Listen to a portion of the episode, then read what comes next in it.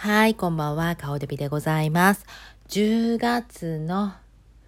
21日でしょうか。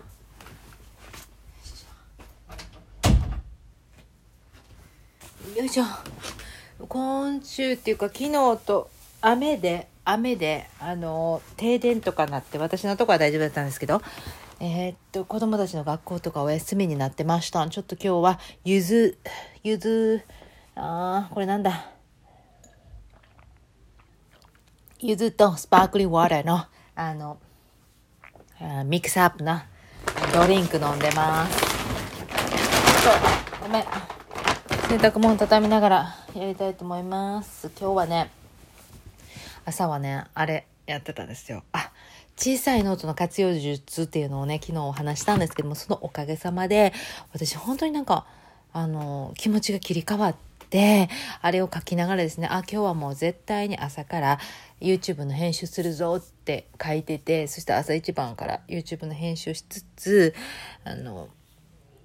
まあ、やってたんですね。で、やっぱりね、編集しながら、しかも上には iPad 置いて、iPad で外録チャンネルを見ながらってこうダブル使いでやってたんですけど、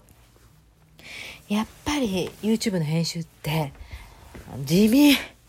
地味な作業で、しかも、あの、音声とか入れたりとか、音楽とか入れたりとかすると耳をそっちにも取られるから、なんともね、だるとか思いながらやってたんですけど、だから YouTube もこれからもう長く続けるかどうかわからんな、私もな、やっぱ編集してくれる人が見つかったら一番いいねんけど、まあ、ビデオ撮ることに関してはまあ撮れるっちゃ撮れる。でもあんまり撮る時間もないかなとか思いながら、まあ一生懸命今編集してるんですけど、そのビデオを撮ったのが10月の9日のやつ。それを今更今やってるって感じ。それで、そうこうしてた人みねが近くに来るから、あのちょっと茶しばくか言うて言ったんで、ああ、じゃあしばこしばこ言うて、うちの家へ来てくださいな言って。でも彼女が来てくれるおかげで、私ちょっと掃除機もピピピってかけれたのね。それすごく良かった。やっぱり人が来てくれないことには、ちょっと小綺麗にしようとかね、家をね、綺麗にしようとか思わないから、すごく助かった。で、来てくれて、ほんで、美味しいクロワッサンをね、近くの、いつも並んでるとこ、パン屋さん。で、旦那さんがアメリカの人だと思うねんだけど、奥さんが日本人。そのちっちゃなお店やんだけど、いつも行列なのよ。で、そこのところで、えーっと、買えたからって言ってパン買ってきてくれた。美味しかった。彼女はいつも美味しいもんをね、あのー引っ提げてきてくれる人よね、あの人はね。で、それで、まあ、そんなん言ってな、ハードル上げと分けちゃうで。また来る時に美味しいもん持ってきてって言って話しちゃうで。ちょっと飲みます。いつも聞いてくれてるからな。まあでも、美味しいもんいつもありがとう。で、それで食べながら、おもろい話をいっぱい彼女が、まあここでは、あの、シークレッツな話ですけど、なんかいろんな話をね、しててね、あの、なんかおもろすぎて、興味深すぎて、私も久々に人の話聞きながら、まあ、外録チャンネルと一緒ですよね。うわあ、おもろいおもろいおもろいって。で、いや、本人にとってはおもろい話じゃないかもしれんけど、もうこっちからしたら面白い、それええやん、それごっつい、売りやん、あなたの売りやんとか言いながら、ちょっと大興奮したんですよ。まあなんかすごくいい時間を持って、で、まあ、そっから帰って、で、私は私で、あの、ちょっと編集しながら、あ、もうこんなんしとったら、次もお迎えがあるからっていうんで、ちょっと編集はやめて、外録チャンネル見ながらまた、朝ごはんのバイトがあるんで、それの準備はなんやして、そしてね、今日ね、あるおばあちゃんのヘアカットを頼まれたんですね。で、あるおばあちゃんのヘアカットをしている時にね、そのおばあちゃんは和歌山出身らしくて、すごい関西弁で、でもう、あの、なんか、おもろくてね、そのおばあちゃんが。ごえ、なんかの縁でな、こないしてな、アメリカ来ることなってな、いう話とかしてて、あ、そうなんや、言うて。で、おばあちゃん、あの誕生日いつって、えアメリカいつ来たかって、いや、ちゃちゃちゃ、誕生日いつって言って、いや、アメリカはもうそんなもん30年前やわ、言うて、いや、絶対もっと前やし、みたいな。で、年齢もちょっと年齢詐称気味？なんかちょっと、ちょっとそれちゃうやろっていうような年齢を言ってはったな。で、子供たちも30ぐらいやって、絶対それではないんだけど、ああ、そうなんや、とか言って、で、で、あの、おばあちゃん、あの、血液型何型？って言って言った、和歌山って言うとった。これがもう、かなりツボって、何回聞いても和歌山。いや、私大型やねんけど、おばあちゃん血液型何型和歌山いや、違う違う。え、え、おばあちゃん B 型 ?O 型？いや、AB 型？和歌山って言ってましたね。最高でしたね。大好きだった。そのくだりだけで私も一生なんかもやっていけるわーっていうぐらいに楽しかったですねちょっと飲みます私今日大したおもろいネタ何もないねんな。ただその瞳ねえの話だけど瞳ねえの話は瞳ねえのことやから言うたらあかんし。でもおもろかった。いや人それぞれいろんな人生あるんやなとか思いながらさ。なんか子供のちらっと言うとしたら子供の時の話をしてて私も子供の時いろいろあのあったけどやっぱり人それぞれ子供の時の記憶って違うくてなんかそういうのを聞いてるとめっちゃなんかおもろいっていうかおもろいなでその中で一つトラウマの話が出てきてさあの私は、えー、この間ハワイに行かせていただいた時にえー、っとお友達が言ってた天国の中にある地獄屋って言ってたあのトレイルっていうの？あの、えー、っとハイキングみたいな感じで。もうドロドロの道を行ってもう岩なんかなんていうの木の枝とかなんていう根っこみたいなブワーってなったところとかをグズグズのなるところを歩いて、えー、どこだったあれ？なんマノアの滝のとこから歩1時間片道1時間以上かけて歩く、えー、トレイルを歩いた時にトラウマが出てきたんですね子供の時の。でそれも忘れてたトラウマ。それっていうのがあの子供の時に私鍵っ子でで親がもう自分たちが寝た頃に帰ってくるような朝から晩までずっと働いててで私たち鍵っ子同士の仲間で、え日本の子供たちってもう誰でも、誰でもっていうか、あの、親なしで遊んだりするじゃないですか。こっちやったら結構やっぱり、あの、そういうのはね、守られてるけど、日本の子供たちは自由なもんで遊びに行こうや言って遊びに行ってて、で、私お姉ちゃんとついて行ってて、で、その姉ちゃんの友達っていうのがすごく、あの、ませてた子で、もう遠いところもね、自転車でブワーっと行くって、その時ごま付きの自転車でブワーっとか行かされたり、ちょっと茨のところとか、あの、3歳年上のそのお姉ちゃんの友達と一緒に行かされて、すっごい怖くて、子供ながらにすごいそれが恐怖に残っててどこどれぐらいの距離を行くのかとかもわからないし、えなんてどう何が起こるかもわからないっていうそういう恐怖とかを感じてたっていうのをそのトレイルする時にブワーってそのトラウマが出てきて涙も出るし怖くて怖くてちょっと飲みます。はい。そういう忘れかけてたトラウマっていうのをあのふとした時に思い出すことがこうやってハワイに行った時もあるけどもそれって私もその時思ったんですよ。また同じようにハイキング行ってそれでも自分のそのトラウマと向き合ってそして解決していかなあかんのかなって。そうしないとまたどっかでそれと向き合わなあかんことになるのかなって。でも分かったことっていうのはあのーどこまで続くかわからない予想がつかないことをやるとか、あの、冒険みたいなこと、そういうことは私はやらない方がいいんじゃないか。そうすると、こういうトラウマが出てくるからっていうのを気づいたわけ。でもそれを避けて生活していくのは、あんまり良くないのかな。自分の成長のためにはそれを乗り越えるべきなのかなとかいろいろ考えてたんだけど、なんか今日はちょっとたまたまそういうトラウマの話とかもしながら私ちょっと考えててんな。でもさ、もうええんじゃないかなってそのことを避ける方法分かったんだったらもう避けた方がいいんじゃないかなってちょっとなんか思ったりしたのね。だって人生はこれからも続くわけで自分が楽しく過ごすためには嫌なことからはなるべく避けたいその嫌なことっていうのが怠けることで嫌やからそれを避けたいっていう話ではなくて自分のわざわざ苦しいこととかを思い出したりとかまたあの何て言うの？自分の中で、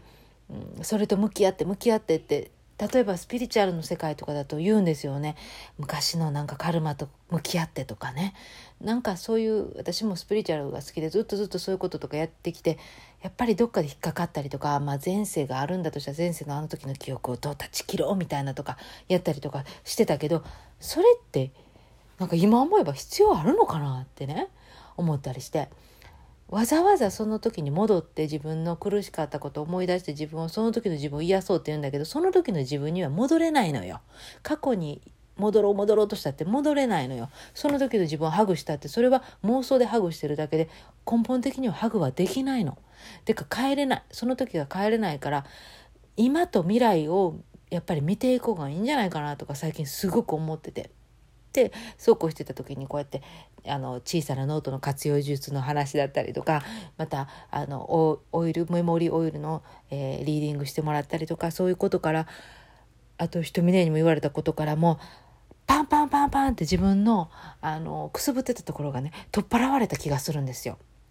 私はもう私のまんまであのおもろおかしく日常をおもろおかしくしといてそして、えー、何でもかんでもチャレンジしたかったしてそしてそれを皆さんに共有していくお話ししていく。でそれをもうやめてもいいんですよ。結局私はすぐ飽きるから飽きて「はいまた次これしてます」ってそれでいいとあんたはそれでいいとあんたはそれであのやってくれてたらあの聞きたい人はおるって言われてあ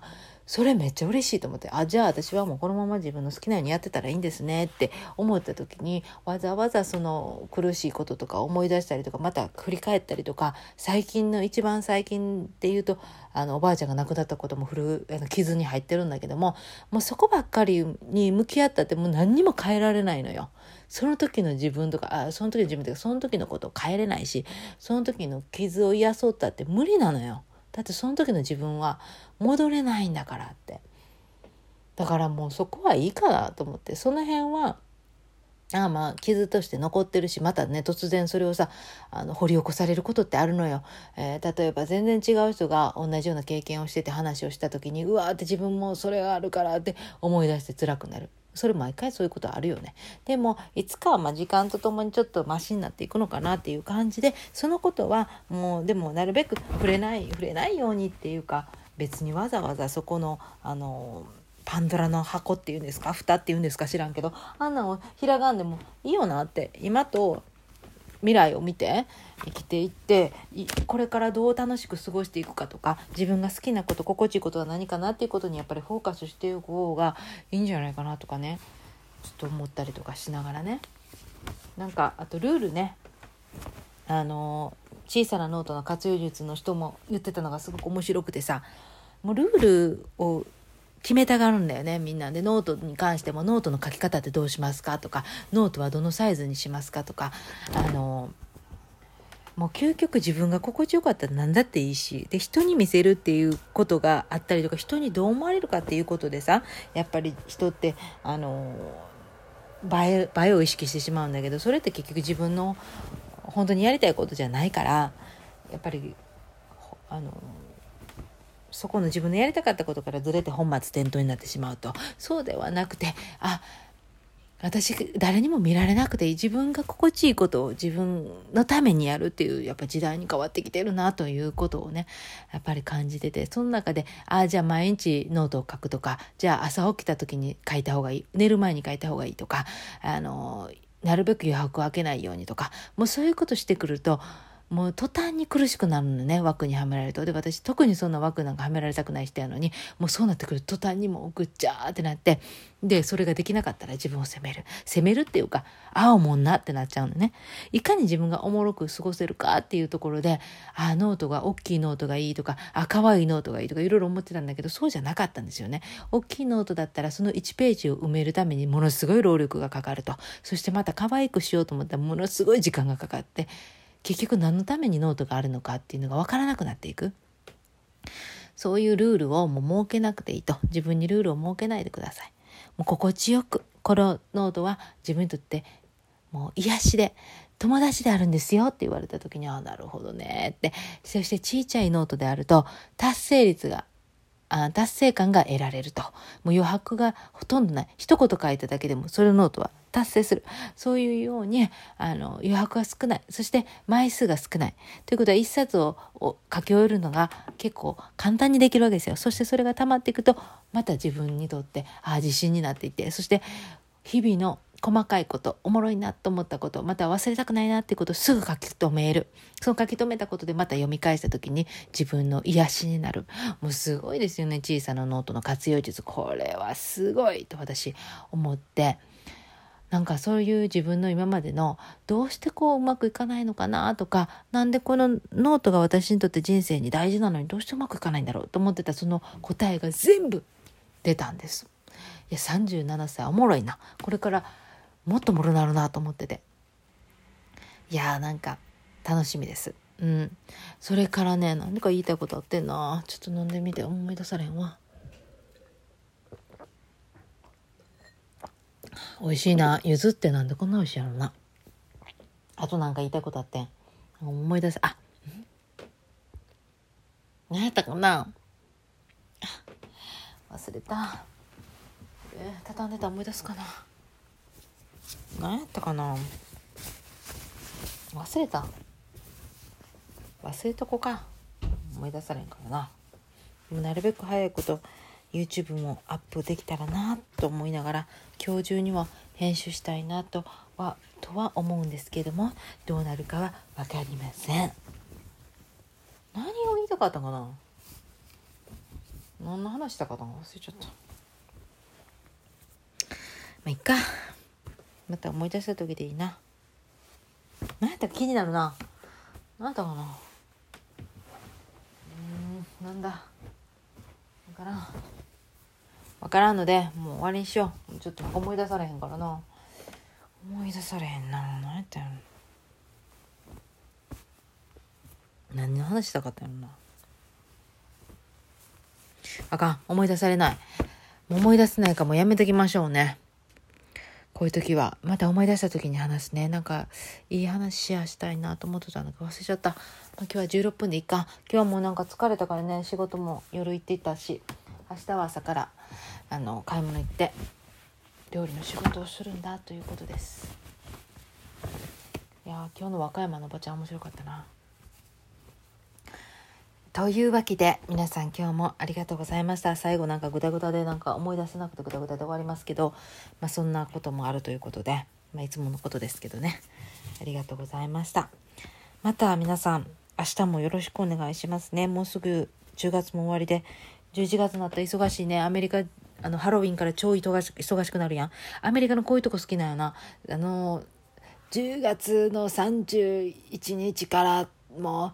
うドドドドドって忙しくするでっていう感じで。で、サンクスギブンがあるやん。で、サンクスギブンの次の日ブラックフライデーや言ってなんやかんやして。で、もうすぐそんなん終わったらもうクリスマスやでっていう感じで、もう忙しい忙しい時が始まる。で、マジ大好き。こういう活気があるの大好きだからね。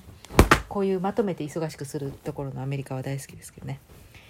というわけで今日も皆さん聞いてくださってありがとうございました。今日も皆さんにとって素晴らしい一日になりますようにカリフォルニアからお祈りいたしております。それでは皆さんオーバー。